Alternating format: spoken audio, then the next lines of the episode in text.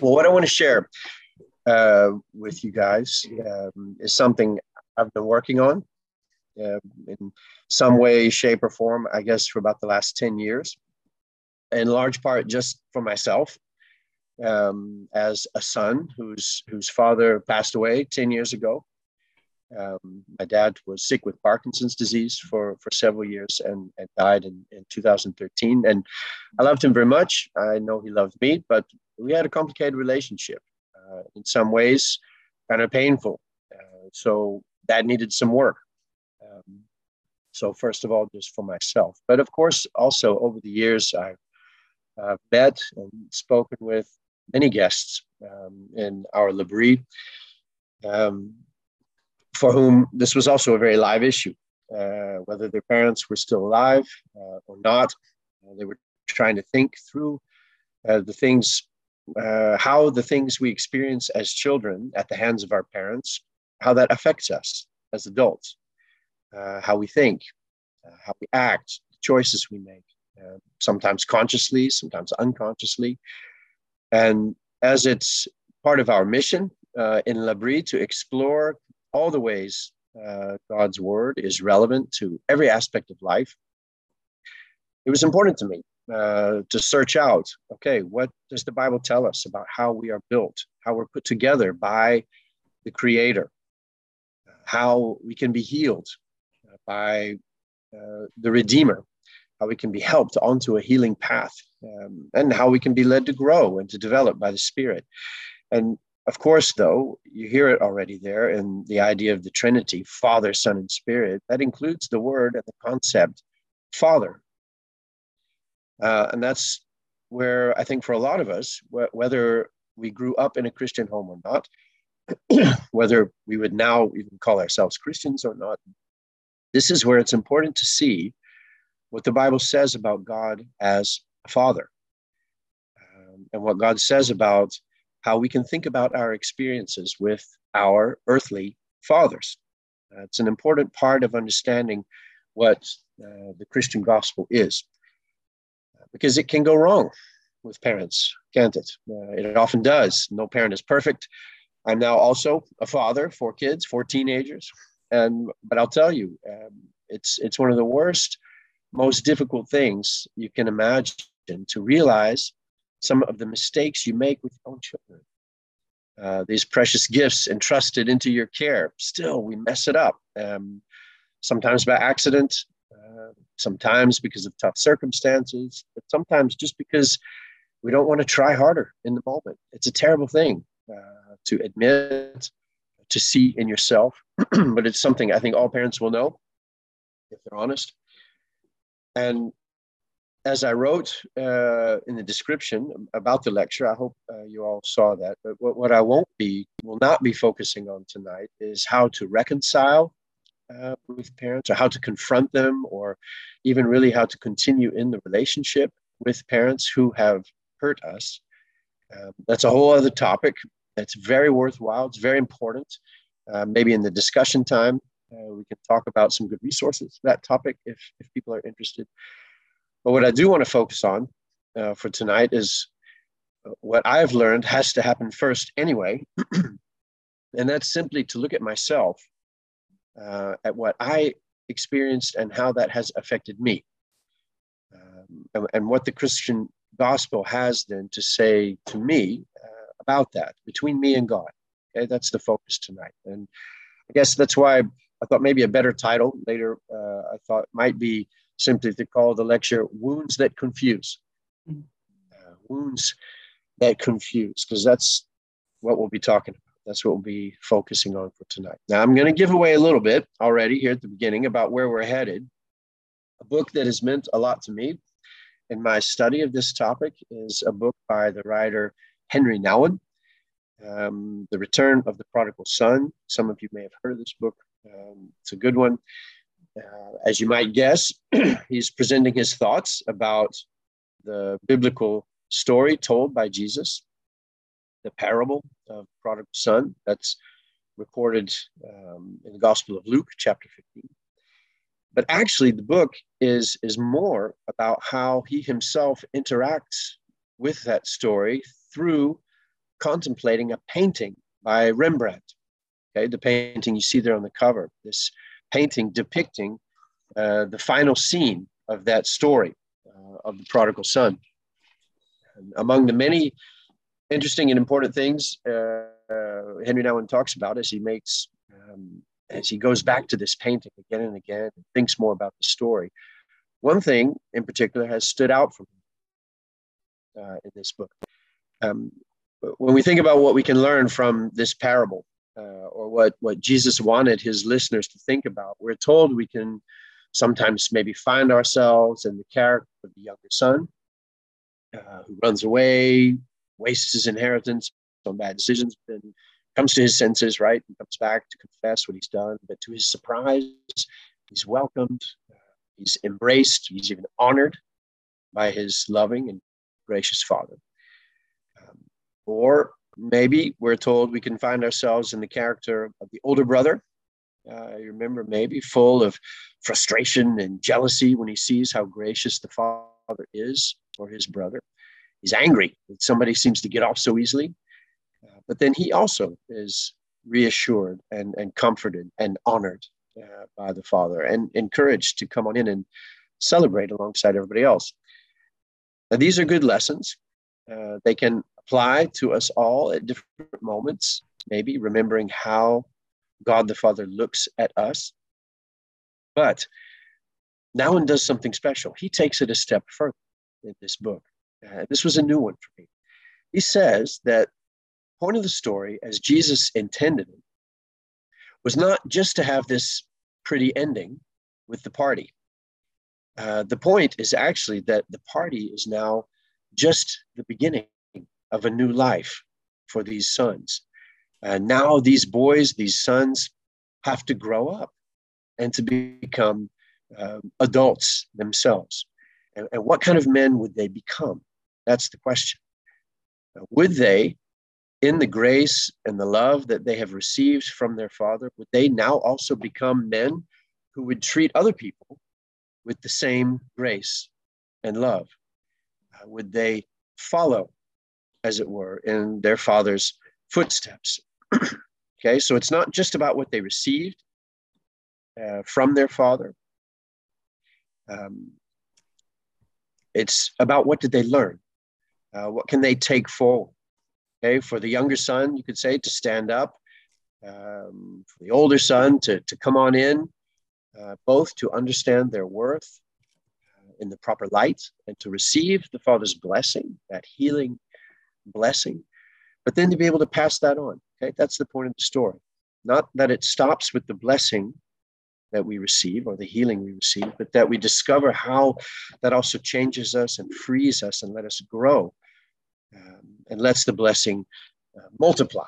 Okay, well, now that touches me. That was a new point of the story, I think. And the point is then, no matter what has gone wrong in my life, especially my life as a child, if I can meet God as my true father, I can rediscover what it means to be a child. Right? I can receive as a child what God has to give me. Jesus himself says that only with the eyes of a child can I understand this even.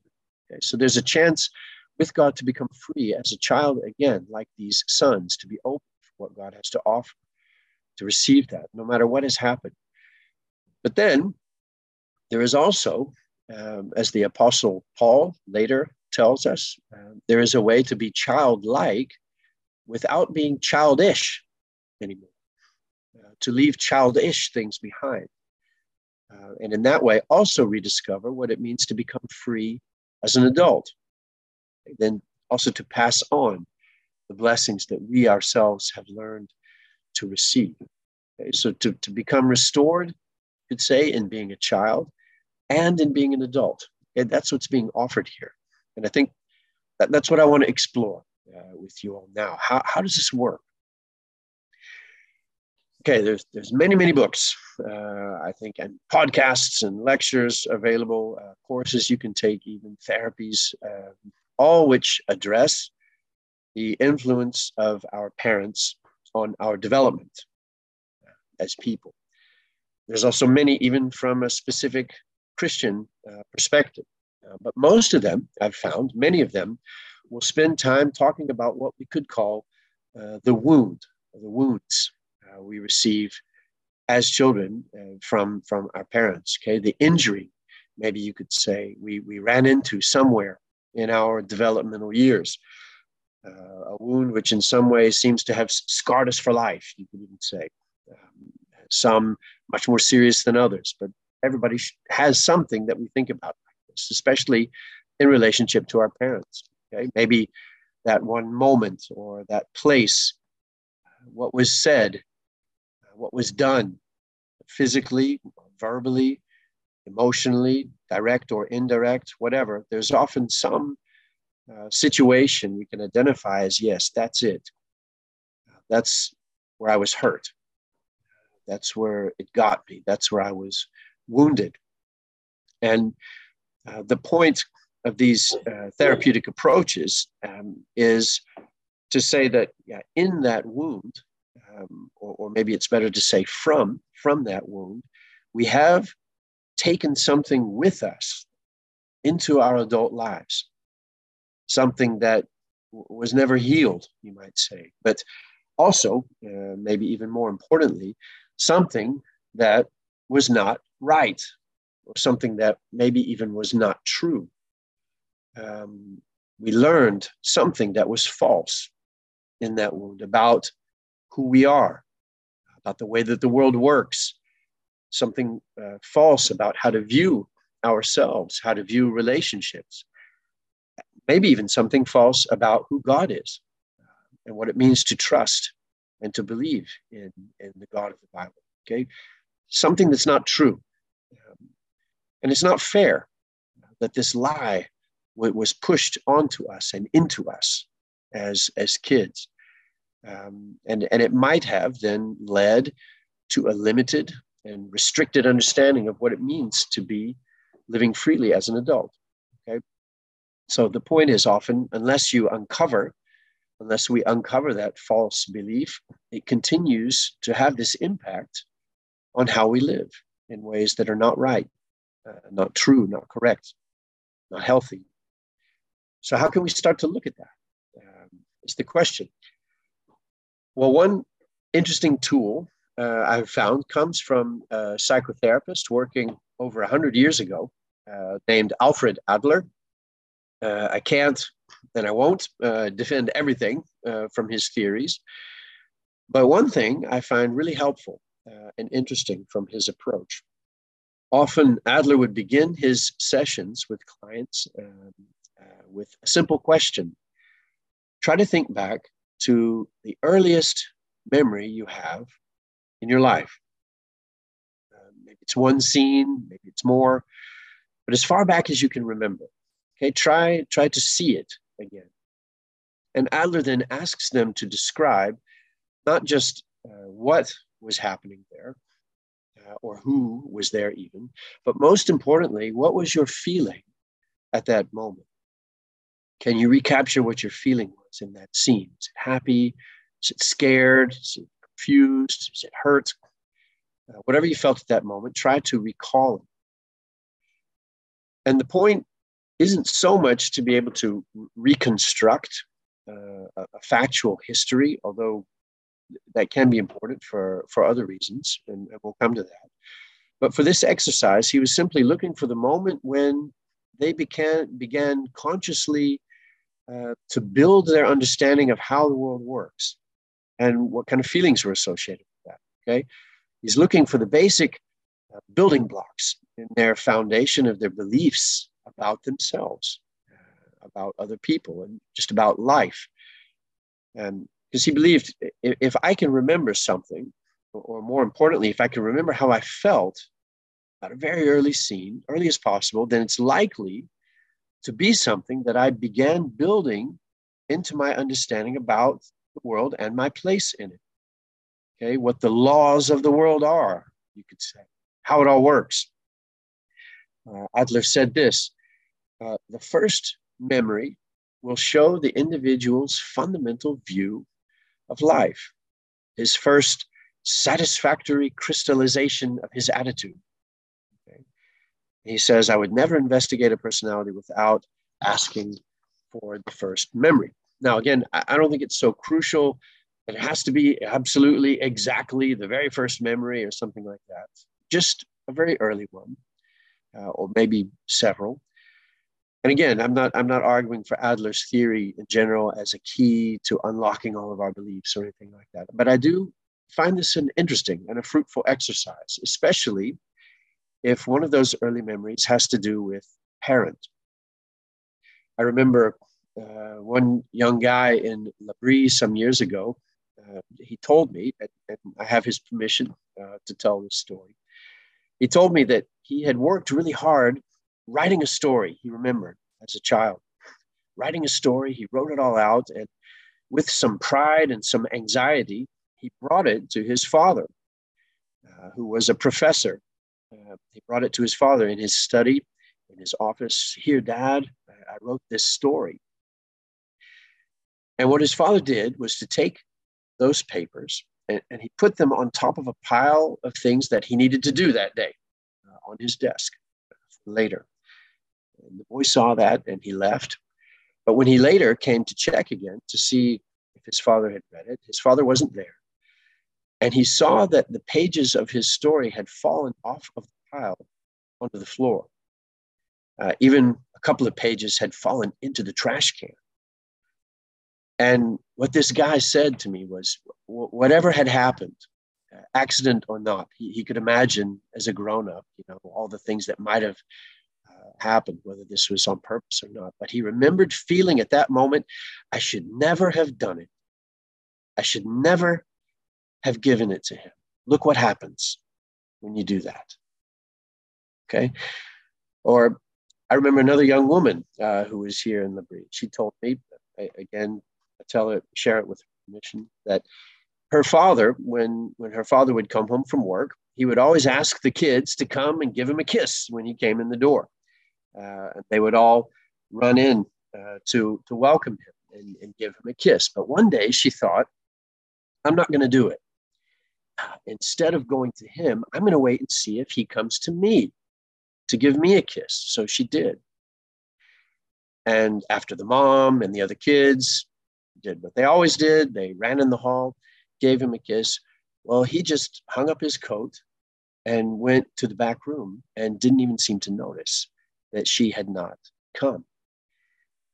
And what she said was, whatever happened, again, looking back, she could imagine what, you know, he might have just been busy or didn't notice, whatever whether it was an accident or not, what she felt at that moment was, I should never have done that.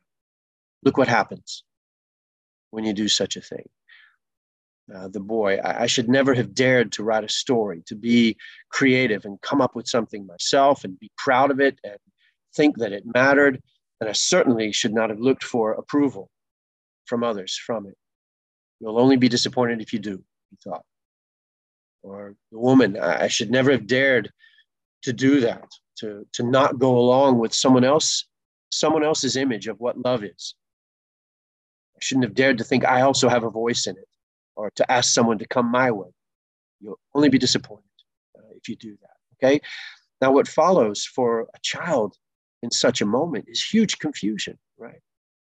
Feelings of anger, maybe shame, frustration, sadness, they're all mixed up together in, in a whole whirlwind. Um, and usually at a young age, not, not able to even distinguish those or separate them or understand them. Um, in another very helpful book uh, called How People Grow, um, uh, psychologists Henry Cloud and John Townsend say that in this angry and confused whirlwind, something very interesting happens uh, for a child. They say anger is actually a sense of protest and fight. And these are Christian uh, psychologists, and they describe how uh, God wired this emotion into us to be against something.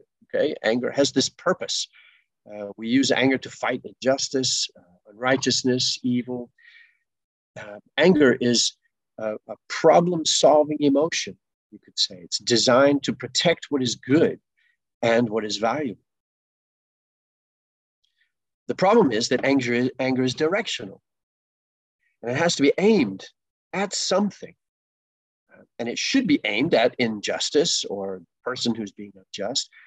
But if this is not possible, then people will aim the anger at themselves uh, instead. And in such a situation, you could say a, a child can conclude, well, I am bad if this is happening to me.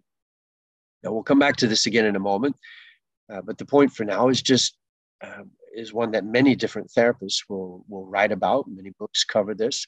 That if we look back at such a moment um, in our childhood and we know that we were feeling upset when this happened, e- even if it was a misunderstanding, and sometimes, of course, even worse if it wasn't. Um, you know, if a parent was giving a more direct rejection, th- this feeling of confusion, anger, at the unfairness or the injustice of the situation. It, it needs a direction. And without a developed framework for really knowing what is right and wrong, uh, without a developed uh, idea, really, of what is fair or just, a child is left to deal with this feeling alone. And the anger can shoot in any direction. Am, am I now supposed to be angry at my father who ignored me, who hurt me, whether he meant to or not? Or, or should I be mad at myself for even daring to want anything in the first place? Who's really to blame? Okay. That's the confusion in the child's mind, in the child's heart. Who's to blame? And in a desperate attempt to get some control back in this suddenly confusing universe, in a desperate move to regain some understanding uh, or some order in this moment of pain, the child begins, as Adler says, to draw some conclusions about the world, to conclude, okay, there must be some laws out there, some kind of law. If I do A, then B will happen. Okay, that, that's what I should expect now. That's how the world works. Okay, even if it's painful, right? This is what I now at least know. This gives me some sense of control. Okay, this isn't so conscious for the child, but this is often what happens. And sadly, sadly, what often happens at this very moment is not just that the child concludes that they have discovered some kind of law, the child often also makes a decision.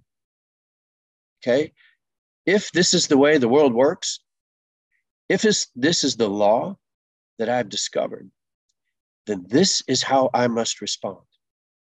This is the way to survive. And, and what that often means is that the child takes some kind of oath, consciously or unconsciously, makes some kind of promise. Um, a writer uh, and therapist, Leanne Payne, uh, describes this uh, really well. She says the, the grievous reaction a child has to a parent who deserts or harms or frustrates it in one way or another often leads to a childhood oath, especially regarding fathers. Uh, I will never ever love him again. I will never ever be like him when I grow up. I will never allow him to get to me again. I will, I will wipe him out of my world. Okay? These kinds of severe ideas. Now, again, it's not so conscious or maybe so uh, with such words for a child, but this is what can happen inside. You can hear how it goes. There is this assumed law about the world, and the reaction follows. Um, my father's love can make mistakes, so I must not dare to want his love anymore. It's not safe. Being adult, like him means making mistakes. So I must not grow up like him. Uh, letting people close to you, daring to look for their approval or reaction is dangerous. So I must not do that again. I must not let that happen again. Now, of course, there's a bit of truth in, in, in what the child concludes, right? Things can go wrong. Uh, no parent is perfect. But for a child trying to regain some control or some understanding in this world in such a confusing and such a stressful moment, it, it can result in this kind of extreme self protective promise. And of course, the problem is then, while in the beginning, at that moment, it's it's directed to the parent, it, it quickly takes on a general, the character of a general law about all kinds of relationships, right? Oh, okay, not just about dad, but apparently love can make mistakes. So I should not dare to want love, period. Being adult means making mistakes. So I shouldn't grow up. Uh, letting people close to me at all means pain. Therefore, I should not let people close. Okay, so you can see what happens in this attempt to protect myself. The child decides to refuse to give the parent something anymore, but it gets generalized into something much larger. And it ends up limiting me in a way that isn't true and isn't right. Okay, this, this angry longing for justice shoots out way beyond parent, uh, beyond refusing something to the parent, and it turns into refusing something for myself. I refuse love. I refuse adulthood. I refuse intimacy. Okay, and this this becomes the tragic point. What was meant to protect me, okay, in that justice directed sense of anger and confusion, it ends up handicapping me, uh, cheating me, even punishing me, you could say. Okay. Um, the injustice, you could say, gets carried on further through the child's own oath. And, and suddenly, what was in the first instance um, directed at the parent becomes this general oath of self protection against teachers, against employers, against friends, against partners, against church leaders, even against your own children if that day comes. And even then, in this relationship, we are told we can have with God, who dares to call himself a father. Now, the thing is, these oaths, they can work for a while. They do offer a kind of protection for a while. It often does work. Some people can live and function for years under this kind of self protective oath, shielding themselves from potentially painful situations that could remind them of this early disappointment. But eventually, for most people, a conflict uh, will arise. Okay, there's something about us as humans. And we'll come back to this because it fits with what the Bible teaches us about who we are and how we are built. But something about us as humans doesn't want to follow that oath at a certain point anymore. I still do want to be loved and to give love. I do want to grow up and take responsibility for things. I do want to let people close. Okay, this other desire is, is there and it comes into conflict with that oath. It's an enormous struggle yeah, because something else in me has decided from an early age that that's not possible. Okay, so this, this conflict can take up an enormous amount of energy can lead to an enormous amount of anxiety or uh, depression, even cynicism. And it's exactly this struggle where we are offered a growing freedom in the Christian gospel. Okay, so that's what I want to turn to now. Of course, for some people, it's very important uh, when tackling or unraveling these issues. It's very important to seek professional counseling, psychological help. There's a lot of expertise available for identifying uh, these patterns in your life, uh, challenging them, redirecting them. Um, but I think it's also um, very important to realize that alongside that kind of help, there is a basic message in the Bible that is very helpful to hear, uh, to really be able to listen to, and to let it sink in right at the point, at this point of conflict. Um, because just just like our oaths or these early conclusions that we draw uh, about how the world works or how we're built or what we can expect in life, God's word also has something to tell us about how the world works, about how we are built, about what we can expect and long for in life. And it can be very worthwhile to compare these messages and to consider which ones are really true and valid which ones make the most sense uh, of who we are and which ones can we trust now I'm not going to address the question uh, where where was God when certain things happened to me? Why did God let this happen? I think that's a really difficult question. It often remains unanswered. But the other question, uh, which is at least as important, I do want to address, uh, and that is where is God now?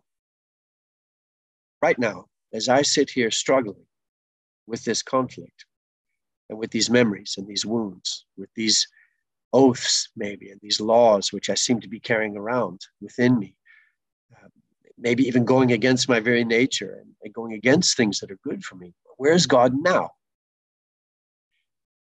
And what we hear in the Bible, uh, in answer to this question, is at least three important things. And this is what I want to look at with you now in some detail. But first, I'll tell you just what they are. First, God recognizes that the wounds that we have are painful. He recognizes it as a real hurt, even has sympathy with us, we're told, with the way that we've responded to it, even if it was wrong, uh, a, wrong response, because God understands that it hurts. Now, alongside that sympathy uh, he has with our pain and even the oaths and the laws that we came up with as children, there is also often a very strong encouragement to see ourselves and the world differently than we do, to be corrected by his laws as the one who actually made this world and made us. And God promises justice according to his law. That those who break his beloved creation must answer for what they've done, either by his righteous hand or blood of Christ. And we'll come back to all these points.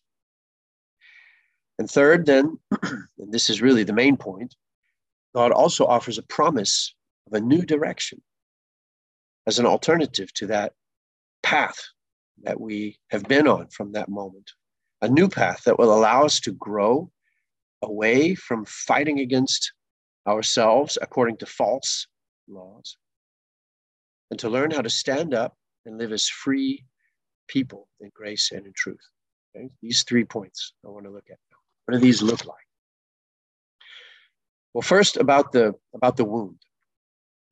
There's a very strong message in the Bible that it is wrong to hurt and to mislead children by hurting them. Uh, you could say a very strong message against doing things to children that would cause them to take a wrong path. Some of you might remember a scene in the Gospels. Uh, it's recorded in Matthew chapter 18 and, and also in Luke 17, where Jesus allows and asks the little children to come to him. Right? And maybe seem, uh, this seems like a sweet scene uh, where Jesus is smiling at the children. They jump on his lap or whatever. But if you look at that text, something else happens at that moment as well. It is exactly at this moment that Jesus then says to the adults who are standing around there Whoever causes any one of these little ones to stumble, it would be better for him to have a millstone tied around his neck and be cast into the sea to drown. Okay, in other words, that guy better be afraid of the judgment that is coming. Now you can imagine, imagine this scene. The, children who are standing near Jesus or maybe sitting on his lap, they hear this as well. They, with Jesus, they are looking out at the adults as he says this. Now, what would they be thinking? Would they be afraid? Like, who is this scary, violent man suddenly? Maybe get me out of here? Or would they be thinking, okay, this, this man has my back? He's promising to give a very strong answer to everything and everyone who leads me off the path, the true path of who I am by hurting me. Okay, he's promising right now, if and when that does happen, he will know, uh, he will name it as wrong, and he will give it an answer. Okay? So there is a recognition here um, of what that child li- later might encounter as a wound that the tears and the anger and the confusion, they will be seen and heard by God, by Jesus the Son, and they will be answered, okay, in God's timing with justice. But first, I think it's important to realize that the children feel recognized in this moment um, before something like that has even happened. In Psalm 139, um, David, King David, asks God at the end of the psalm, Search me and know me. See if there is in me any offensive way, or godless way, or grievous way, depending on the translation you have, and, and set me on the everlasting way. Um, well, if you look um, at the original Hebrew of that psalm, you will see that the phrase um, any godless or offensive way in me literally literally what it says there is see where I am walking on a path of pain. See, search me and know me and see where I am walking on a path of pain. Okay, a path that knows or maybe even causes pain. And take me off that path and set me on the path of eternal life and truth. Okay, so again, God recognizes this path, these paths where I have been misled, uh, hurt, deceived. Th- those are paths of pain, they are called. Okay, maybe I was put on such a path by someone who hurt me. Uh, I was misled in my ideas about myself and the world. But, but now search me, he says, and see if I am still walking on that path when I don't need to uh, the path where I shouldn't dare to create something or to ask for someone's approval, the, the path where I shouldn't dare to want to have a voice in what love means, uh, the path where I'm afraid of growing up or taking responsibility for a fear of making mistakes. See where I am walking on such a path of pain. Help me to see it too, and, and lead me on another path, the path of shalom, which you intended for. Okay, this is where we're headed. You might say at first glance, wow, that sounds wonderful and freeing, right?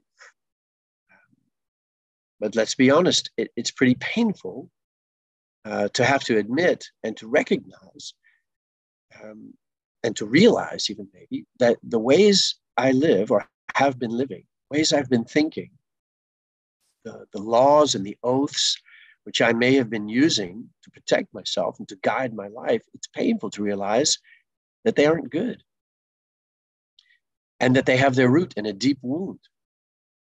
Uh, as freeing as it may become to see this, at first, it's not fun. Uh, it's first of all sad, and it's and it's deeply confronting and difficult. Um, I, have some real questions about the vision of masculinity that uh, John Eldredge presents in his book Wild at Heart. And if you want to ask me afterwards, that I'll be happy to tell you, explain that. But but in that book, John Eldredge speaks some very, very good words about what it means to look honestly at our wounds. Uh, in short, we would rather not.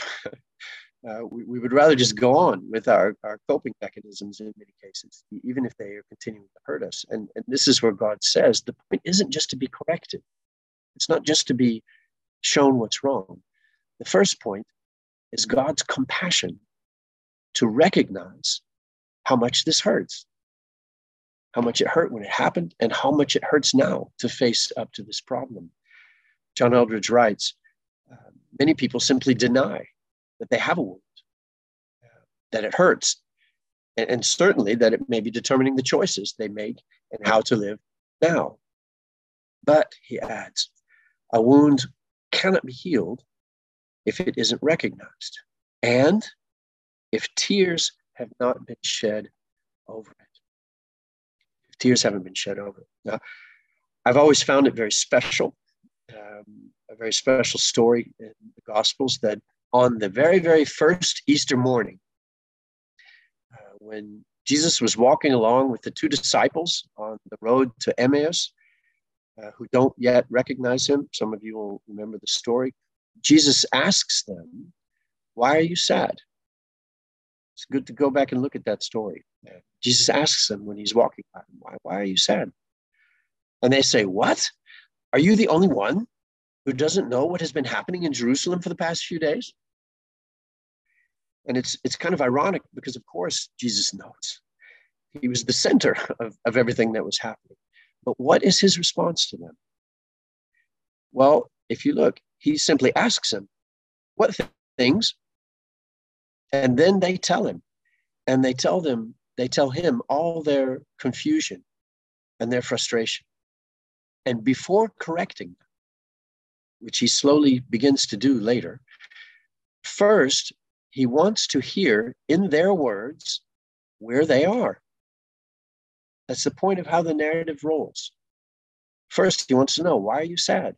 Tell me what things, not because he doesn't know, he wants them to express it. And it's important that the relationship and the recognition and the empathy are first uh, receiving attention in his interaction with them, right? It's important that they feel him coming toward them in this way and not just expecting them to come to him. In fact, it's funny in this story. A few moments later, it says literally that Jesus acts like he was going to go further. And instead of just telling them to follow him, as he did with others, in this case, they say, No, no, no, come back home with us where we are, where we live. And Jesus does. He does. That's the first step. Um, later, they do get up and run back to tell the others the good news. But the first step is Jesus recognizing them in who they are and where they are, and having full uh, sympathy with that. Okay, so this is important because I think it reaffirms God as a true Father in this moment. Jesus said, "If we want to know God as the Father, look look at me," He says. Um, that that child that was not seen, the child in you, the child you were, that was not heard, that was not taken seriously, whether it was intentional or not. That that wound that you got there, that is first touched by a father who says, Now I see you. I feel with you right now. In that moment, if I can hear this, if I can really understand this, that this is what God says, um, in that moment, I am freed again, maybe for the first time, to be a real child again. Okay, as a child should be vulnerable, open, dependent. I don't have to deny myself that childlikeness by refusing to be weak, refusing to be vulnerable, refusing to be needy, closing myself off to dangerous intimacies or possible rejections. God, God the Father has my back. Okay, with this compassionate reject, um, recognition. But it isn't just compassion. Remember, it also involves this promise of justice, which is another way of feeling recognized. Uh, remember, as we heard Jesus telling not just the adults, but also telling the children if someone has misled me as a child, there will be justice for that. Either that person or Christ in his or her place will answer for that wound. It matters that it receives an answer.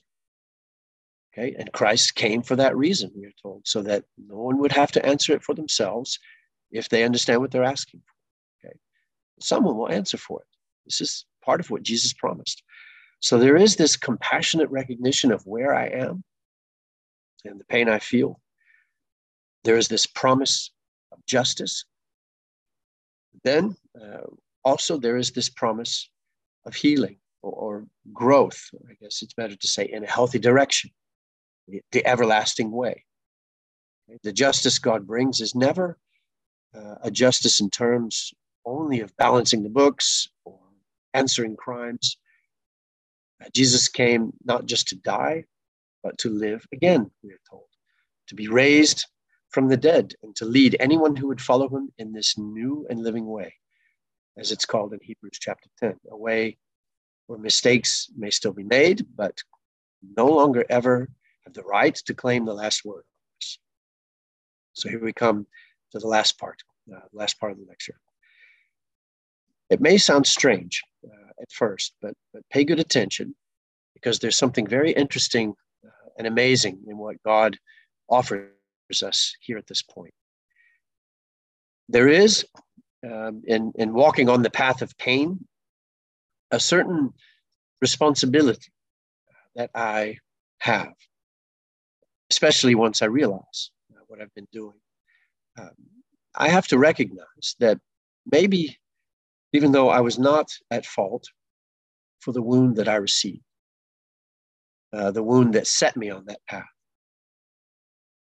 that wasn't my fault. But maybe for many years since then, I have been the one walking uh, on that path. I may have become uh, the one, especially now as an adult, following the oath that I made, living according to the laws that I think I discovered. And if I see that those may be false, that they may be cheating me of some of the very things I was built by God to long for and to be open to, then I have been in some ways doing that to myself. Now, this is something that David is asking for in Psalm 139. Help me see that, he prays. But why? Well, here's the point so that I can ask forgiveness for doing that, and that I can be forgiven for it and be set on a path of healing. Now, I have to be very clear here. I'm not asking for forgiveness for what happened to me, right? As though it were my fault. That's not what I'm asking forgiveness for. God has been very clear with me already that that was a tragedy, right? That it deserves tears. Uh, and you can even say that it was a crime that deserves an answer. Okay, so that, that's not what I'm asking forgiveness for. But since then, maybe I have taken over the role that has kept part of myself on that path, cheating myself, robbing myself, uh, denying things in myself that are actually beautiful and right. Maybe I've even passed on a wound to other people out of my own pain. Okay. And for those mistakes, for my neighbor as myself, yeah, for those I can find forgiveness. And as, as strange as it may sound, I can promise you there's a special empowerment in asking this forgiveness. Okay. It's not groveling in my ugliness before some kind of cold authority at all. Uh, in, in, the book of Hebrews, chapter 4, we are reminded that Jesus is not a high priest who does not sympathize with our weaknesses. It says he was tempted in every way that we are. He understands, in other words, why we went on the path that we did, even if it's a path of pain. He understands why we do that why we did it. He sympathizes with that, it says. Therefore, we should never have any shame or fear or hesitation uh, when asking for his grace in these matters. Um, but, but beyond that, what's really special and what's really empowering, I think, about such a moment is that you should notice that by making this an issue between me and God, between me and Christ in this moment, about my life and how I am living it now, how I have responsibility for, for it. Someone else is basically removed from the scene, removed from the equation. And that's the parent or whoever did it. Okay. It's not yet about me forgiving that person or anything about that person, really. It's simply about me as a child of God being able to let go of a false lesson that I received somewhere which now I may have taken over and become responsible for continuing to live on in and, and to walk in by myself. Okay. So this is between me and God about something I'm doing now. And I can let it go. I can be forgiven for living by an oath that has been keeping a wound open in my life. I can lay it down. I can say, I don't want to live anymore by the false lesson that I once learned. As a child, I couldn't see it. I didn't know any better, uh, but now I do. And because God forgives me for doing it, I can forgive myself for doing it. I can leave that path in grace. And the beauty of this offer is that without at all taking away the idea that I have been a victim, it also doesn't leave me as a victim anymore. It allows me to stand up in God's grace and to take new free responsibility for who I am. Just as I was set free to be a child again in God's compassionate recognition, here I'm also free to be a true adult in Christ. Uh, Leanne Payne puts it this way uh, the therapy here, therapy simply meaning a, a way back to health, the therapy here is not just one of analyzing the problem or even of empathizing with it or even attempting to make the person feel better about himself. It is bringing in the healing of Christ and helping the sufferer to confess his sins. Again, remember, be clear. This is not just about groveling in guilt or something like that. Remember, this is before the high priest who sympathizes with the pull we experienced in our pain to make every oath and to take every defense mechanism we've taken on. He still sees it as wrong. Eh, and we'll call it a way of pain, but Jesus fully gets it why we went there. That's what we're told. But it was all an echo of a crime, and it, and it kept a wound open. And for that part that we took over in our lives, for breaking ourselves down further, maybe even others, we do need his healing grace and the forgiveness for doing that to ourselves. And we need to have no shame about it. Just ask for forgiveness. And again, why? Why? Just to please the boss? Just to make God happy? Because he likes forcing us to admit our mistakes? That's not it. It's just the opposite. The whole point, remember, was to set us free to begin walking on the everlasting path, a different one. I hope, hope that's clear by now. Um, and, and do notice I've, I've tried to be careful to say begin walking on the path or growth in the direction of healing because for most of us it doesn't just come all in one blow all at once arriving somewhere as is, is as a new direction uh, being put on a new path well this is this is kind of where i want to end um, come back around now to the point of Henri Nouwen's book uh, prodigal son the point was as we said that being restored in their childhood by the gracious Father, that they now, in the same grace, can grow to become loving adults themselves. Uh, that I can begin by, by realizing the need to turn and, and forgive myself. Maybe now I can also, as an adult, realize the need to turn and forgive those at whose hands I received this wound. Okay? And so this is the last point. Not just letting it go, not justifying at all uh, why it happened for that person, not just saying, well, nobody's perfect, but being very clear that something went wrong, a mistake was made, being very clear to remember God's promise to answer that mistake. I can still stand up in a new free adulthood and forgive that person for what they did to me.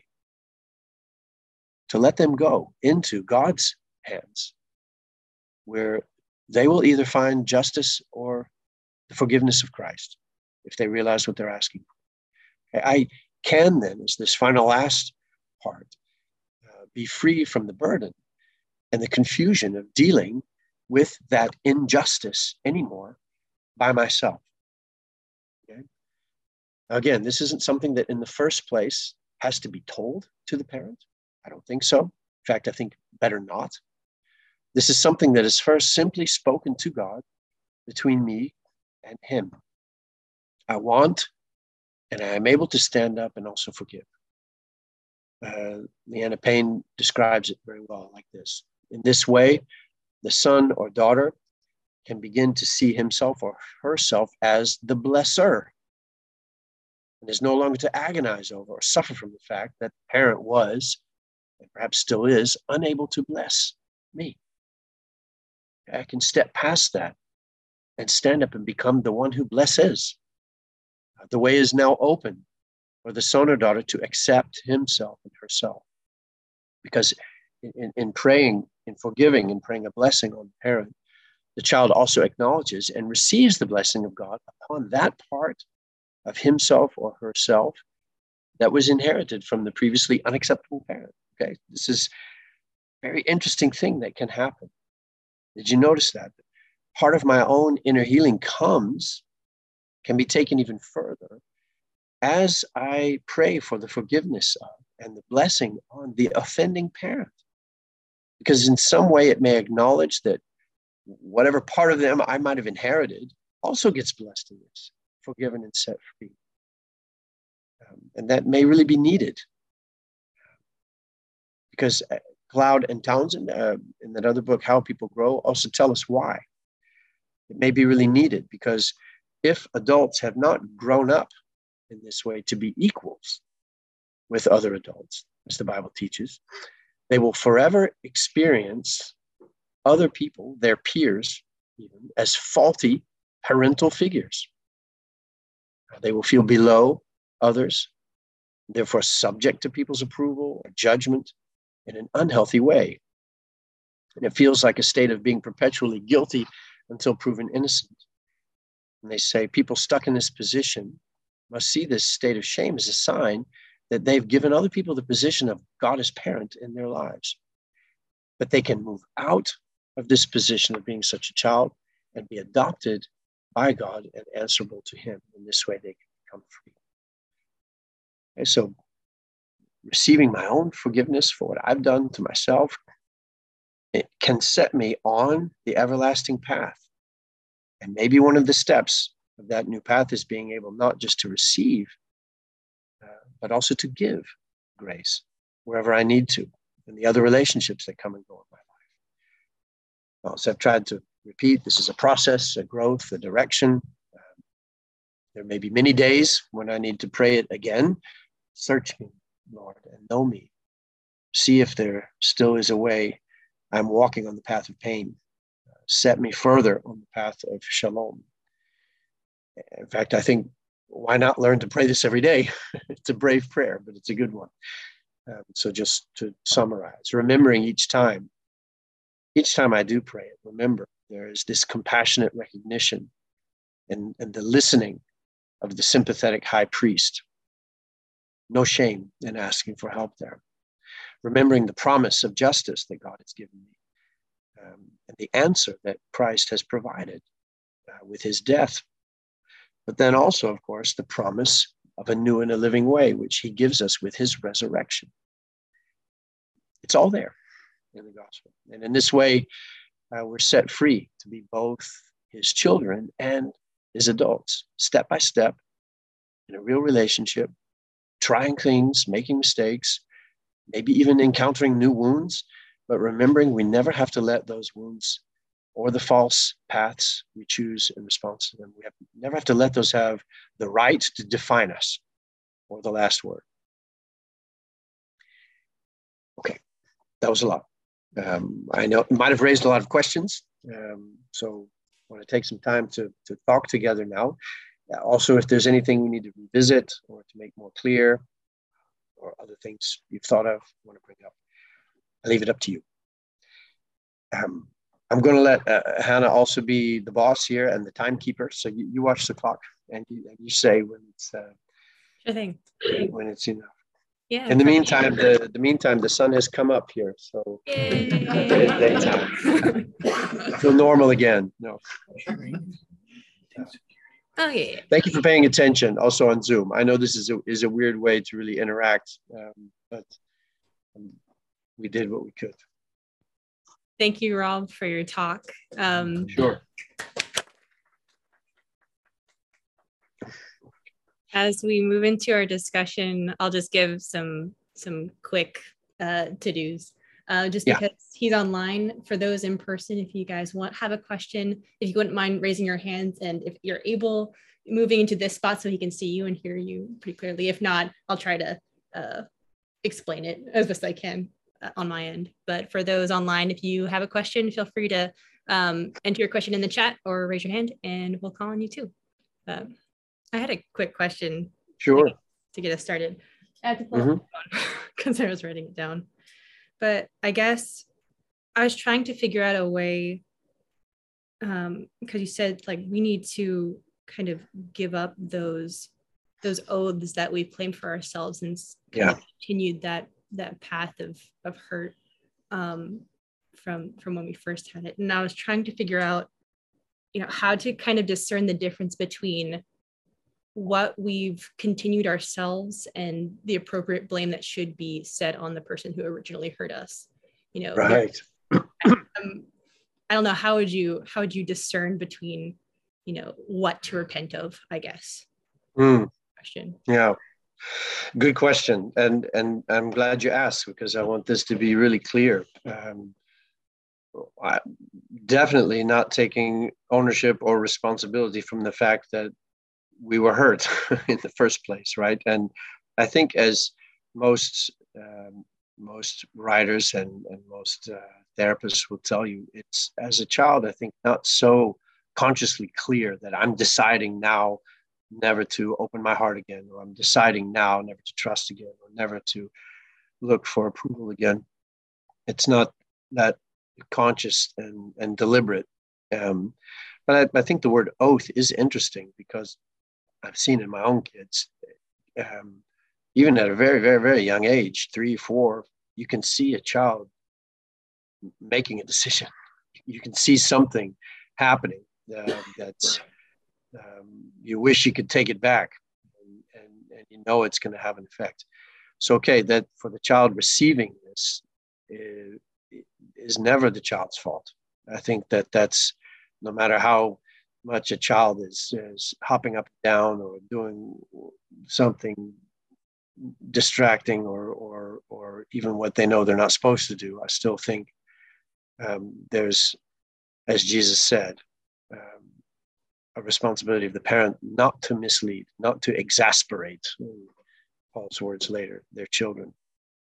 Um, but I think as we grow up and we start to discern hey, maybe I see a pattern in how I'm dealing with people, you know, as Cloud and Townsend suggest. Maybe I sort of put people in a sort of false parent position uh, in my relationships and how I interact with my boss or my colleagues or my teachers or, or maybe my partner to notice with some help hey i, I, I placed them in a weird uh, kind of authority position that is inappropriate and that, that doesn't fit the situation.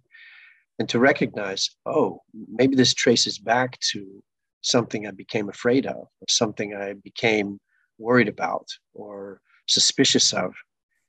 And I think at that point, I can start to, eh, maybe it helps then to be specific to say, not necessarily to my parent, but to these new situations and these new people. I, I may be being unfair to them and to myself by introducing this dynamic. And thinking that in the newer adult situations, it helps to s- distinguish okay, I am now the one acting in this way. Maybe I was taught it, maybe I was pushed into it, I've been scarred by something that has got me on this path, but I am now the one doing it. Um, mm-hmm. That's the hard part to hear, and that message about repentance. You used the word repent. I think that's a great word, meaning to turn. Um, but it is funny enough, and I've, I've seen it happen, I've tasted it myself. It's strangely a very empowering thing to do because you realize, oh, I can. I'm not just the victim of what happened, permanently doomed to stay on something. I, I can take ownership of it, in other words, and, and, say, okay, this is something I don't want to do uh, anymore. But maybe that's a long answer to your short question of, of trying to distinguish situations and say, okay, now I'm the one carrying out this, uh, the content of this oath, this law, rather than uh, just looking at where it came from. Does that make any sense, or is that what yeah. you meant? Yeah, that was that was really helpful. Um, I think Brett, you have your hand up. Yes, uh, Robb, just a marvelous uh, lecture. Can you hear me? I can hear you, Brett. Yes, thanks. Just a marvelous, marvelous lecture. Could you just explain a bit more how we, uh, the allowing of others to be our parents, how that, could you just expand that a bit? Sure. How yeah, I think. Develops? Sorry, say it again. Yeah, how that develops. How that develops, yeah. How we allow others to be our parents. Um, yeah, but uh, maybe best just to take examples. You know, I I think uh, there could be. Well, I, I, here's a good one. Uh, I, I told you one story about the young boy that wrote a story and had given it to his uh, father for hopefully approval and, and maybe even reward and, and had been hurt by how it had fallen on the floor. That guy was a PhD student and was in the midst of having to realize this is how this was a conflict he was bringing into every uh, new relationship he had with teachers and supervisors that what he would write and work on he would be bringing to this sort of father figure and a professor who was his advisor and okay in a certain hierarchy in the university but more or less a peer another adult and it was it was um, affecting his ability to receive criticism in a way that was completely uh, out of hand. Um, it was he was unable to receive critique and to take it as constructive and to be something he could work on with this partner who was trying to bring him further in his education, and it became this sort of child's soul that was brought on a plate every time to the professor to be accepted and, and embraced or rejected and, and, and, left in the corner crying. And it was, he, he realized it was, there was much too much uh, strange, deep emotional investment in this relationship with a, with the supervisor that, that wasn't appropriate. That could be one kind of example. Um, I think we can often develop these kinds of things with, with bosses that give us an echo of a bad experience we, we, had at the hands of a dad or a mom or a coach, uh, or maybe even a partner, you know, and maybe uh, that that affects relationships um, and, and marriages. I've also understood, you know, echoes of things that when when when somebody uh, is allowed to come close into your life, the threat um, with which I react to someone critiquing me, someone challenging me, or someone maybe even asking me to be open and vulnerable when they haven't really done anything yet to deserve my fear or resistance. If I'm still giving fear and resistance, I might be translating that that old situation into a new one um, unfairly. Is that is that what you mean? That kind of pattern? Helps. Yes, yes, yes. I just kind of get that through my mind as to how that how we transfer that to others. Yeah. Yeah, it's a tricky thing, and and of course, uh, other people do make mistakes, right? I mean, maybe that that PhD student's supervisor might have been an authoritative jerk. You know, he might be calling up, you know, the memory. Um, uh, so th- these things can happen, but it, it can help sometimes to take a little inventory inside and say, "Am I, am I projecting you know, sometimes the word an old situation onto a new one unfairly, uh, unfairly to myself and to the other person. Anybody else have examples of that or things that you can think of? We have another question after. Okay. Go ahead, okay.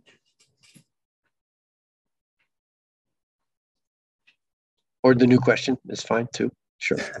Thank you, Robb. I really appreciated hearing your interpretation of Psalm 139, the walking in paths of pain. Oh, okay. It's very helpful. Mm. Um, you described the earliest wound as being mm. foundational to the rules we adopt yeah. and the oaths we take.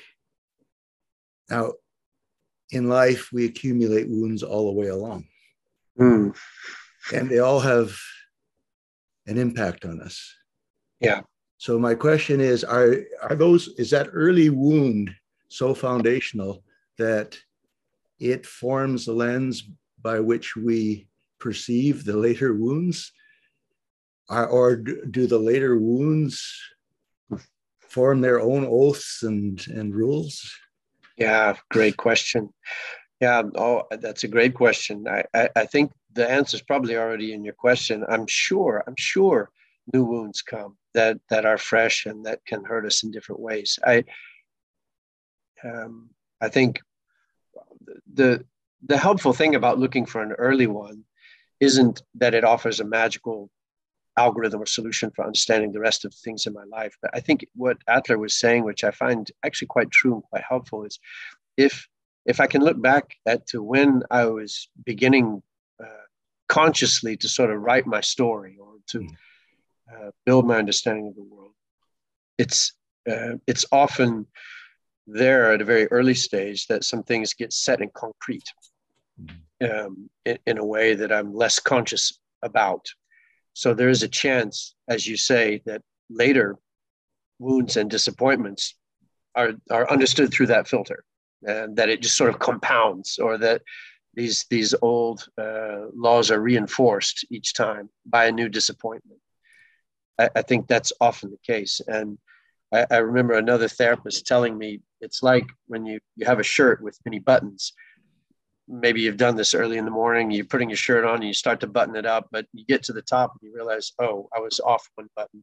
And, and you can't just, you know, put it, force it in. You got to unbutton the whole thing and go all the way. And that that's sort of the idea Adler was getting at that that can be true, but again, don't want to make that sound like a, too huge of an assignment.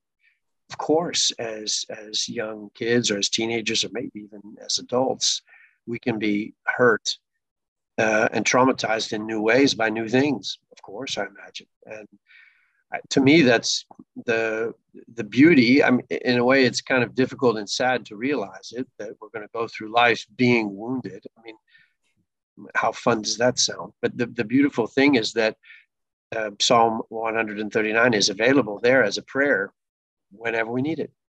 And as a reminder that we're not alone uh, in those wounds that they don't need to define us and uh, whether they are deep and old or echoes of a deep old one or a brand new one. Yes, and whether we, we can bring them, yeah.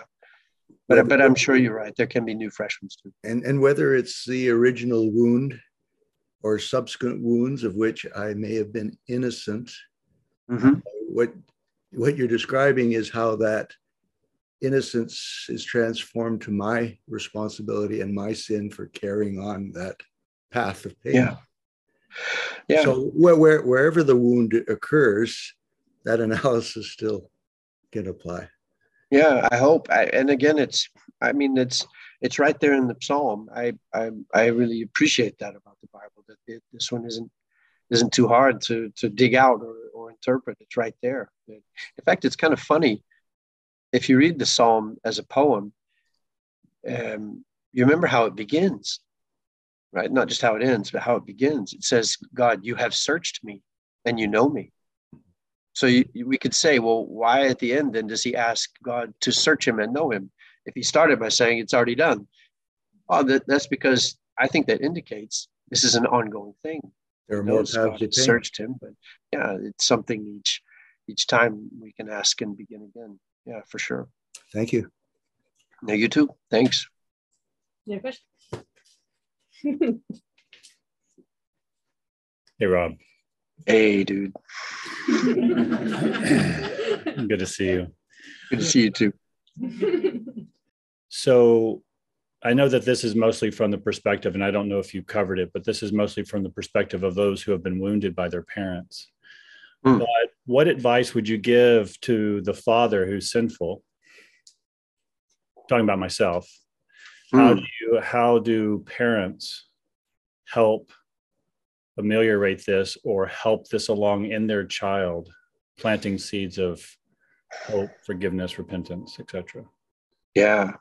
Wow. That's a tough one but yeah good. Um hmm. We uh, julia and i talked briefly uh, before the evening started and we were talking about movies um, where this topic comes up. And I, have seen one quite recently that I would highly recommend to everybody. Um, it's a, a, a, lesser known film called Ad Astra with uh, mm. Brad, Brad Pitt and Tommy Lee Jones.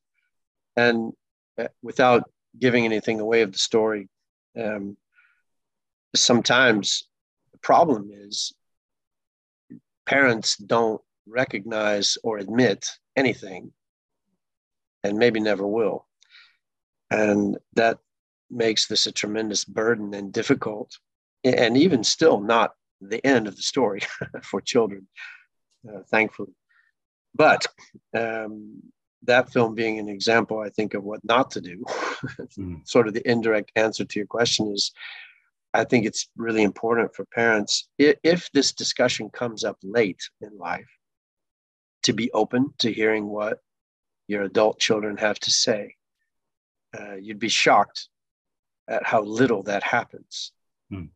Um, parents, I think, once their children have grown up, um, my oldest kids are 21 now, so I'm, I'm starting to enter this zone, and it is a hard one because you realize, well, that was it, that was your chance, and uh, now they might come back with some things that I can't change or fix anymore. So the pressure to admit becomes not just okay what can we do now? It feels more like a condemnation. And and parents are terrified of this terrified because it's a condemnation of your job as a parent. Uh, but but to be able to op- be open and listen to it is really important. Um, i think maybe part of the model that we describe here of going to God alone first is important for parents to do first as well. Because if I recognize and know what I have done or am doing wrong as a parent before God, that can help prepare me to be able to be more open and honest about that also towards my children. So that as a personal uh, thing.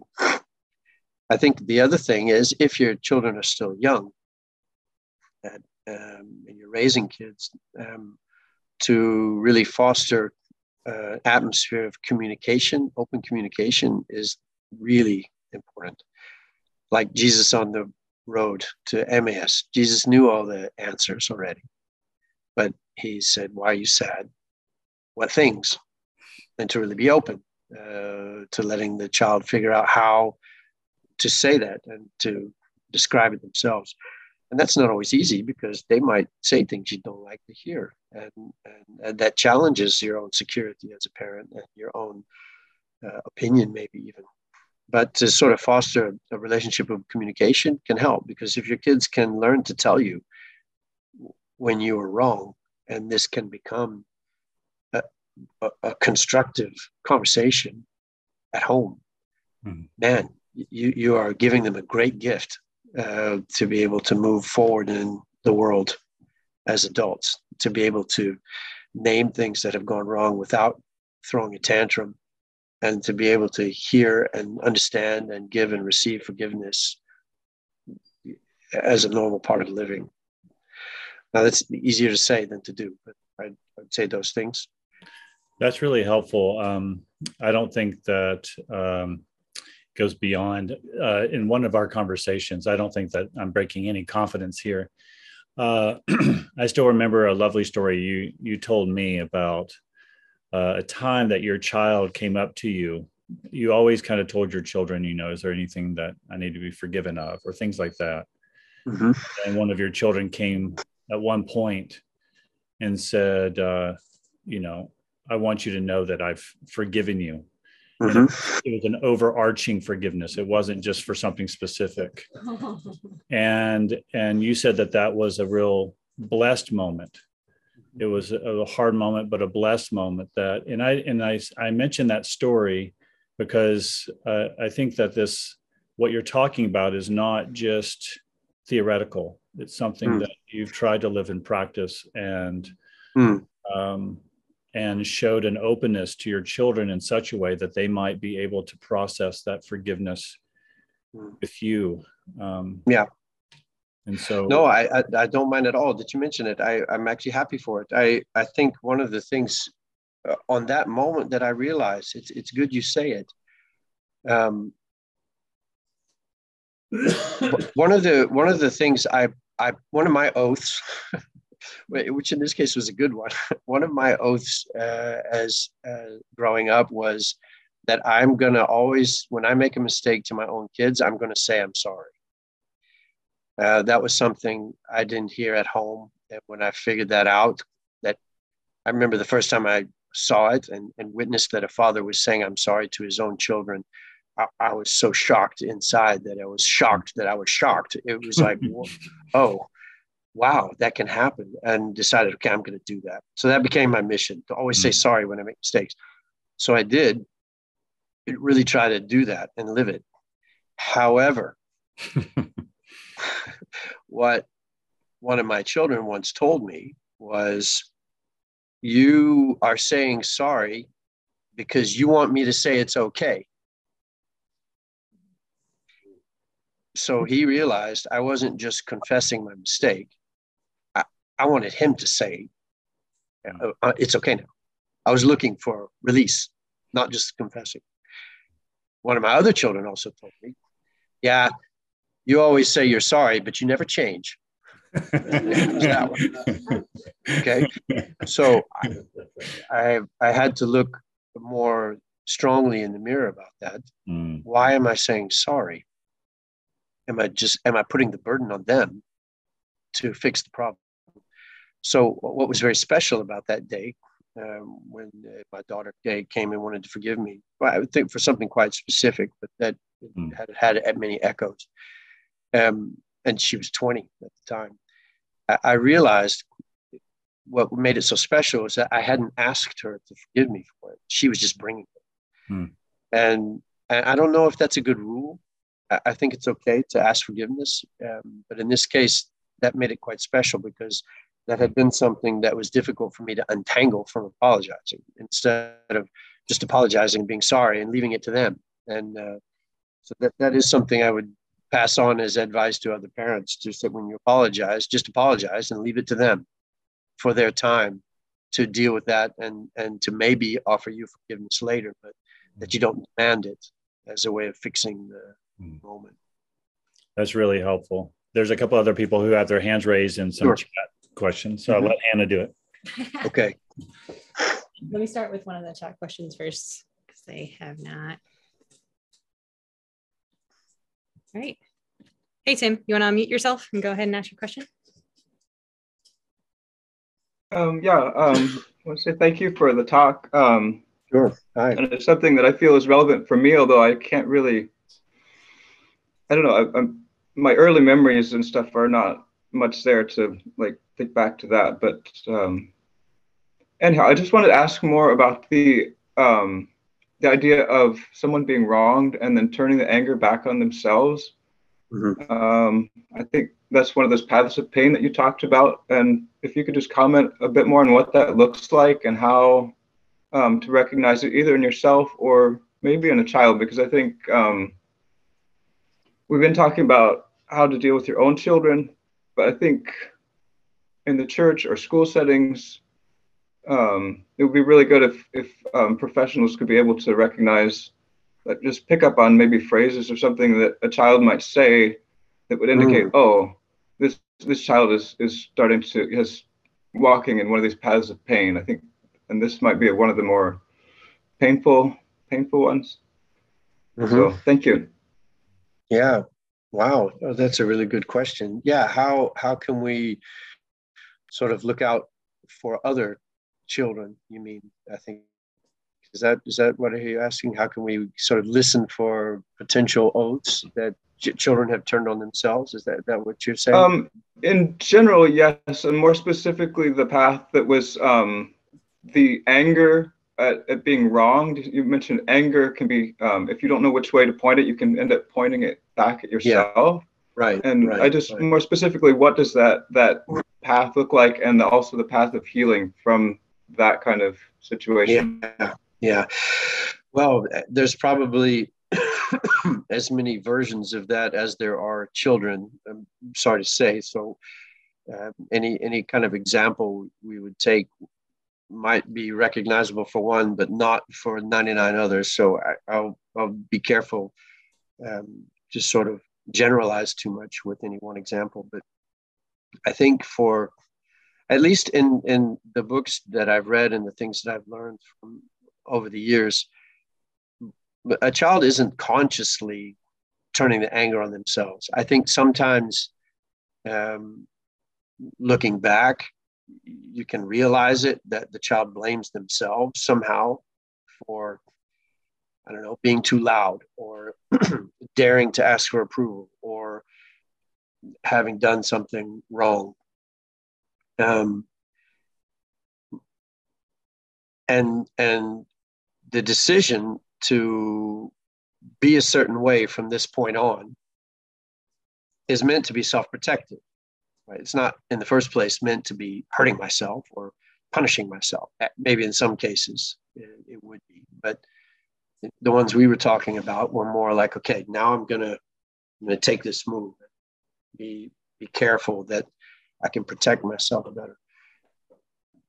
Um, it, the, the confusing part is that this actually ends up limiting or denying things to me that a child has a right to ask for. And that a healthy child should be able to ask like approval or be vulnerable or intimacy or love or to be able to have a voice in a love relationship all these things. Um, so i think it might I, I, think if there would be more severe um, situations where a, a, child is like is clearly saying I'm stupid or you know in Dutch there's a there's a phrase like sort of a filler phrase when you're talking like in English we say you know you know there is in Dutch a way to have a filler phrase ik veel weet veel and it actually means what do I know? What do I know? Meaning I know nothing. And I remember seeing an interaction one time when um, an older man was talking to a younger man, and the younger man kept using that phrase as he spoke. What do I know? What do I know? And the older man asked him. He said, "You know, you use that phrase a lot. What do I know? Do uh, do you should you not have a little more confidence in what you know?" And the young guy was so shocked, and he thought, "You you don't know what nerve you just touched and and he'd been told so often at home you know shut up you don't know what you're talking about that he had sort of internalized it even just as a way of speaking so something that could be heard and and it, it hit a nerve of, of of insecurity and a lack of confidence that was quite crippling uh, to him and and that was just in a normal open conversation but um, yeah i guess how many examples could there be yeah is that maybe you want to respond a little more, uh, Tim? Was is that sort of the direction you were heading in? How how to listen to watch these things?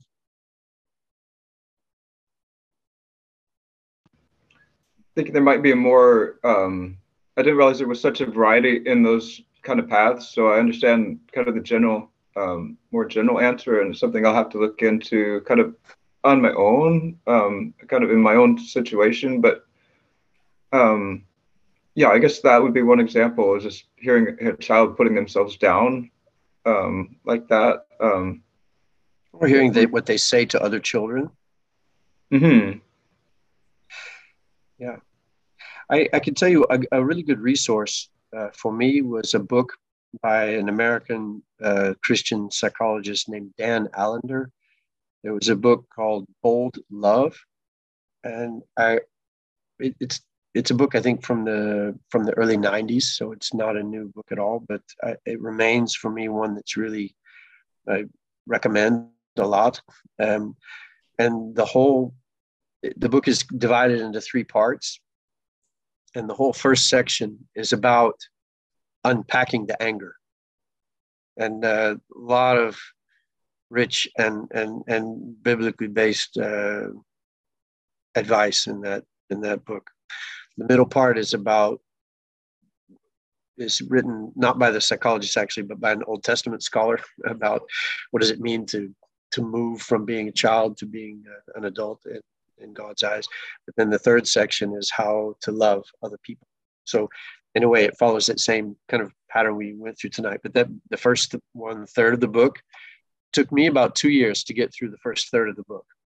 Okay, so it's worth chewing on, and it takes time because it touches things that are hard. But uh, about unpacking the anger, maybe that would be something good to look at if you're curious. Thank you.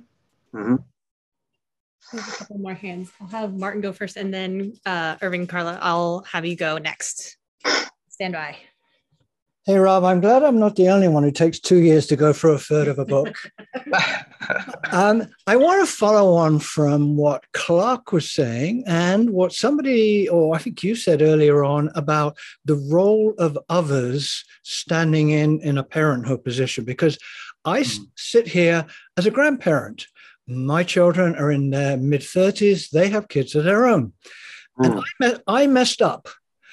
I'd love to start again and I look at them and how I hope and pray that they won't mess, mess up.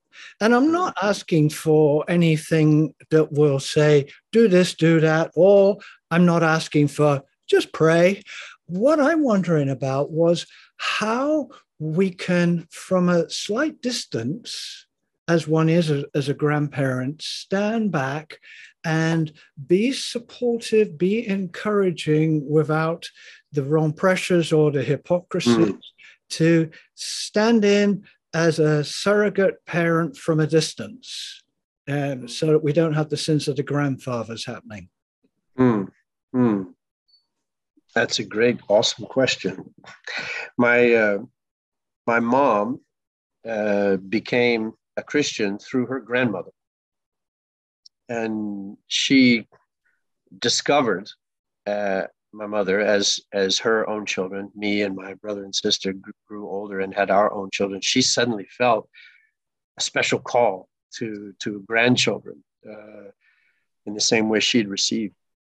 And i think the beautiful side of that is that the generations um, the grandparents have a special access to grandkids i think always.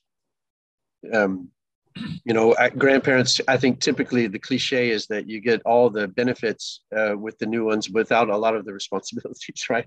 They always get to come for fun to the grandparents house and there's not a lot of the baggage that you bring to that relationship as you have at home.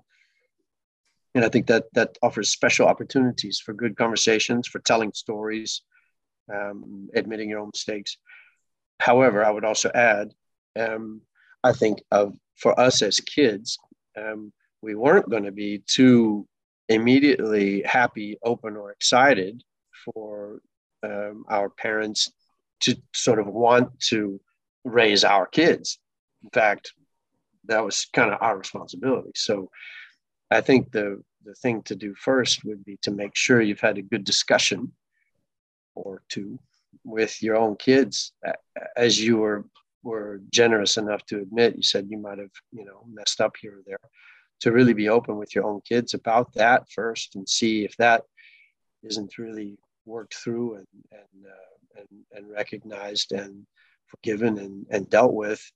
And then see as a fruit of that what kind of new openings might come in the relationship with the grandkids. I think otherwise there can always be this kind of politeness and elephant in the room or I, I don't know. I'm not saying I've heard that in what you said, but that can that can that certainly happened in our case. It was something a conversation needed to happen between the first two generations before it, it was welcome in the third. Thank you. Does that does that help? Is that kind of where you were asking? Yep. Yeah. Thank you. Thank you, Martin. All right, Carla, go ahead. You can unmute yourself. Yeah. Um, um, I want to talk about uh, the, the wound of the father leaving. Um, that is an intentional wound, wound that, that, that the person creates by necessarily misbehavior. But I would mm. like to bring together two things uh, my experience in Africa, where I saw some of this, and then my own life experience. so okay. I'll, I'll start with my own life experience, but just briefly, let me try and make it short. Okay, it's like this Father in war, he returns. Uh, before he returns, the child learns wonderful things about him. Okay, so he returns. She has, that child has one good experience with this father. Mm-hmm. And the hope of a new life. He dies from the wounds of war. Mm and that it does something um, that disen- I mean um, disenabled me to ever give my mother who many years married again give that father a chance. Mm. But what I found interesting is, and actually these memories came back because in Africa, when I did research among people who had matrilineal kinship system, so the father, first of all, you have often, or an easy way of a father having another wife. So what I found that was very frequent was here's the I meet a, a young man or whatever, and he's very angry at his father, just hate. And then when I get into the story, which I not always given because it's a bit dangerous, as you can imagine, um, what often happens is, of course, his father was responsible to his sister's children in the first instance. But of course, they were now living in a westernized world. And mm. this child somehow, or often the male children also have expectation of that father. Mm. In fact, he does not respond to them in the first instance. So I found often a lot of jealousy and sometimes really a hate of that father. So, for example, I would be with this man, this young man, and then his father would come and visit him uh, with his new wife. Mm. And you could just feel that hostility. What I'm saying is that in our society, I always say that our society is going backwards to the African style of living. Hmm. That's the way I see. We we seem to not take marriage that seriously. We don't take uh, fatherhood all that seriously. All these kinds of things. Do you do you see what I'm saying? Mm. And it's a great pity, but he, there is this problem that this father in the matrilineal system in Zambia, for example, was just uh, acting according to his custom. Mm. Uh, yet he wounded that child that was his biological child terribly, and he left him with enormous amount of anger mm. for kinds of things in his life. And you see the anger in many of these young men in Africa, you know, despite the extended family. Mm. I just, well, I just wanted your comment on that. but I, wow, I'm, I, I, it's an amazing, uh, it's an amazing link. I think the, your research also sounds really, really interesting. And yeah, I don't, I don't know. I, what I'm speaking about, of course, is I think more embedded in uh, the culture that I know, the, the Western Anglo-American European setting.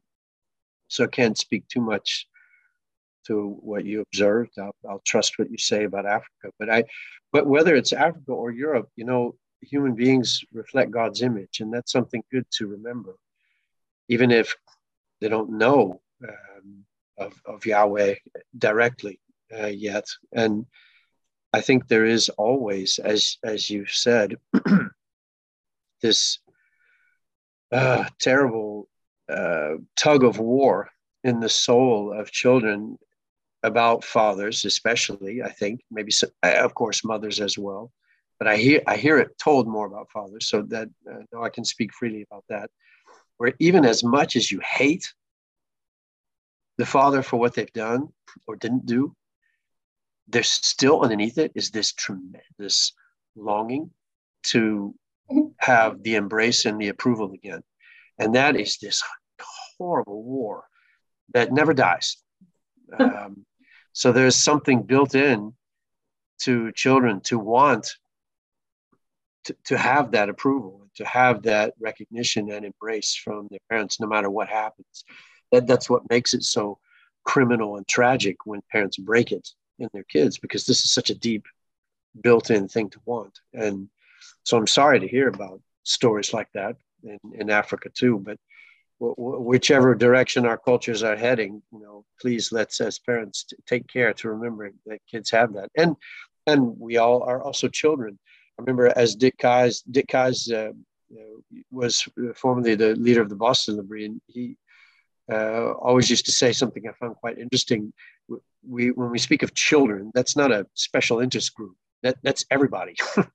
We've all been kids. We, we don't come here without having parents. So it's it's everyone we're talking about, whatever culture, whatever place. And yeah, maybe just good to remember to to uh, treat it as a special and precious thing that kids will always look for the approval and embrace of their parents, no matter what has happened at the deepest level. Yes, that's a nice conclusion. I just want to say that I should not, I don't wish to generalize across Africa. This is just uh, particular mm. uh, people that I researched where I found this. So, mm. yeah, for the answer. No, thank you too for for sharing another perspective. That's nice. Yeah.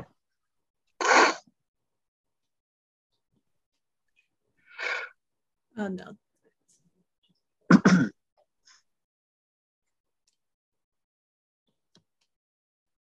we still have a few more minutes here. Anybody else has mm-hmm. Was that should I be seeing something from the chat or that you guys on that, huh, Anna? yeah, it was it looks like we have um one in particular from Sam. Okay. It says, I always wondered how my ex husband's dad's version of rejection affected him and contributed to him essentially becoming his father. Um, he never wanted to face his past. This has been helpful. So that's just a comment from him. Hmm. Yeah, I, I, well, thanks, Sam. And, and I'll add, you know, I, I spoke earlier about making a promise that I would be different from my own dad and always trying to say I'm sorry. But despite that great effort, I think some of the worst moments came when I looked in the mirror and, and realized, nope, I'm doing exactly the same things I said I would never do. Um, at the same time as being honest with our partners who do that, also remember to be sympathetic and and and uh, embody Christ's grace to them. That doesn't say it's okay, but also says I, I understand why that's happened, and let's tackle it together. It, it's easy to to punish and shame and push away a partner when they do that, especially because it's destructive and annoying. Um, but try to walk with each other in it. That that will be important. We have a question from Naomi, and then Andrea will go to you after that. Is that right? Yeah. Sure. Um, yeah, I was um, just I was moved by that part you talked about having um, Jesus on the um, Emmaus um, road mm. and um, wanting to hear about our sadnesses, and mm. even though already knowing, and I think accepting compassion from God, and then also self compassion, I think is one like a really hard thing for me and other people as well. And just wondering if, in your experience of walking through this with people, like what are ways to help that kind of move from like a head decision to accept compassion into a way that's more of like a, a deeper knowledge or felt experience of that maybe? Wow. Yeah that's a great question. Yeah in most cases uh, we kind of wish we could actually have a walk with Jesus on the Emmaus Road. you know, that would be nice. And physically to invite him home and see him at the table breaking the bread. You know, I, I've been jealous of that moment many times. And um, I think the, the, the embrace uh, we tenderly want to begin to be open for would be because we are humans would be so nice to have that be even even as face to face as a Zoom. you know, even even that would be better because it often sounds so abstract and, and, theoretical with reading about it in the Bible. But I would say uh, something for me. Maybe I'll just speak personally. Was uh, trying to learn to pray the Psalms. Um, not just read them and not just study them, but really try to pray them. And I noticed sometimes that David kind of like bathing in God's love made me feel kind of awkward and weird.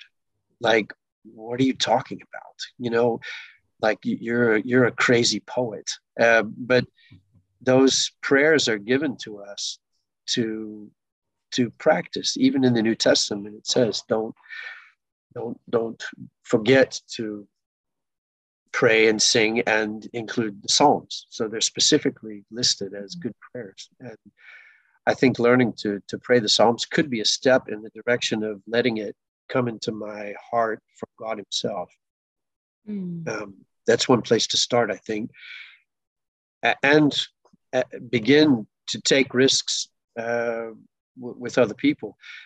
Um, i don't know how it is to receive compliments but uh, to, to practice sometimes if you receive a compliment recognizing okay what am i doing with that? Or can i hmm. can i accept that? Can i uh, learn to appreciate god's image in me and myself when it's recognized by another person? That can be another place to practice uh, which doesn't require giving people hugs or anything yet. Mm-hmm. um, uh, those are just two things that happen in my mind. Anything else you've tried or tips you have? Um, I guess, I mean, I, I love that idea. Yeah. I think praying the Psalms is very helpful. And um, I think sort of, you know, imaginative prayer, I think sometimes is helpful in terms of like imagining Jesus into certain situations, I guess. Hmm. Um, hmm. But yeah, the accepting compliments one is interesting to think about because that that um, is hard sometimes, but like a pretty low risk way to experiment. So thank you. Hmm. yeah. oh. Thanks so much for your answer. Yeah. Oh, thank you for a vulnerable question. All right, Andrea, you have the floor. Andrea, hi. Hi. are you are you also watching at six in the morning? Are you? Yeah, at at four o'clock and then now it's uh, six. Yes, we are in the same time zone. Yeah, I, I have. it was a great lecture. Uh, combined many things together, but I have the question or the comment that sometimes uh, the problem is not to uh, know a special point uh, where you have an oath and so on. Mm-hmm. Uh, uh, sometimes there are family patterns, and uh, one can detect uh, in the job and in any case. Uh, right. You have a lower position in the hierarchy. You are uh, going there in in the newer situations. Mm-hmm. So it was a kind of question or comment. Yeah, no, you know, you're you're absolutely right. That's a great point. This, this this uh, perspective we took tonight isn't the one way to review my childhood or to review family dynamics. There are many.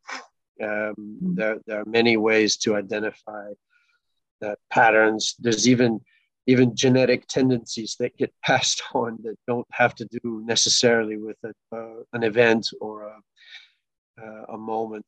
You're, you're absolutely right. So put this in the mix know, mm-hmm. tonight of, of, of options when looking back, but but there will be many more. You're you're absolutely right. Yeah, thank you.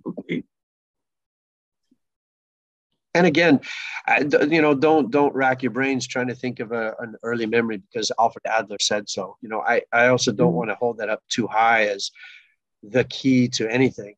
Uh, I just think it's been a helpful exercise for some people sometimes to recognize things in themselves and and um, and and even just kind of interesting just to ask yourself you know what's one of the earliest memories i have and, and what has how has that affected me?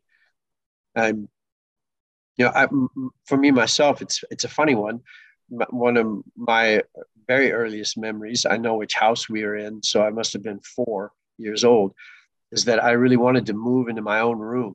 I remember because my younger brother my younger sister had been born i was sharing a room with my brother. I want my own room so I was given the chance to move into a spare room myself. And I, my, my deepest memory is that I'm looking out the door in the night of my open new bedroom. looking down the hall, far away to the other end of the house where the rest of my family is sleeping. And I'm suddenly paralyzed with fear that this was stupid to move so far away from safety. Now, that's kind of a funny memory, and it doesn't have to do with anybody doing anything wrong to me. But it's also been very curious to realize what did I take with me from that? You know, be careful how much you dare to be yourself or take responsibility or step up in life. You're going to regret it. You're going to realize you left safety, and and so in a way, it doesn't necessarily have to be deep and painful and, um, and, and life changing in so many ways to look back. It can also be sometimes just kind of interesting and uh, and helpful. But but thanks. This should just be one one piece of the puzzle uh, for people, not not the one golden key. Yeah, true. We have one question here. Do you want to come back here, Abigail? If you have time.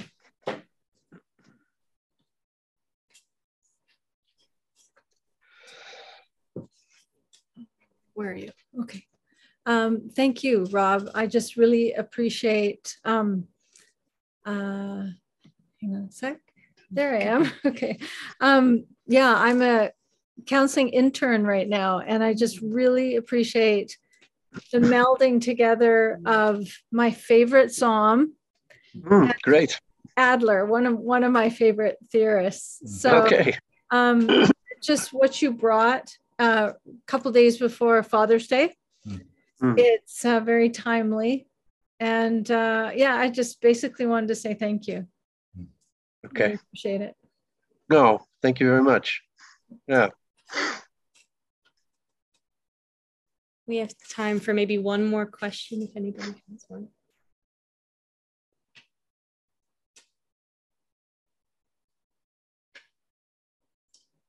Oh, we have one. Elizabeth.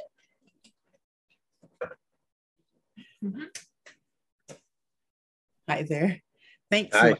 I really took lots of notes and boy, I'll be processing this. Um, and a couple things struck me, but the one that that hit me quite hard was um, that compassion, compassionate recognition. And I know um, wounds that I've had, and I I know God was with me, Mhm. but but to to to picture Him like crying with me, holding me close, um, in the same way that I would hold my child close when they were hurt. Um, just just blew me away that that he would care that much for me and Mm. and see that pain and recognize Mm. that pain even Mm. if yeah there it wasn't so recognized whatever but but for god to um see that pain just oh i never thought of it it was thank you i really appreciate Mm. it gives me Oh, tremendous I'm glad. No, thank you for sharing it, and I, I hope it only grows. yes i'm sure it will Mm.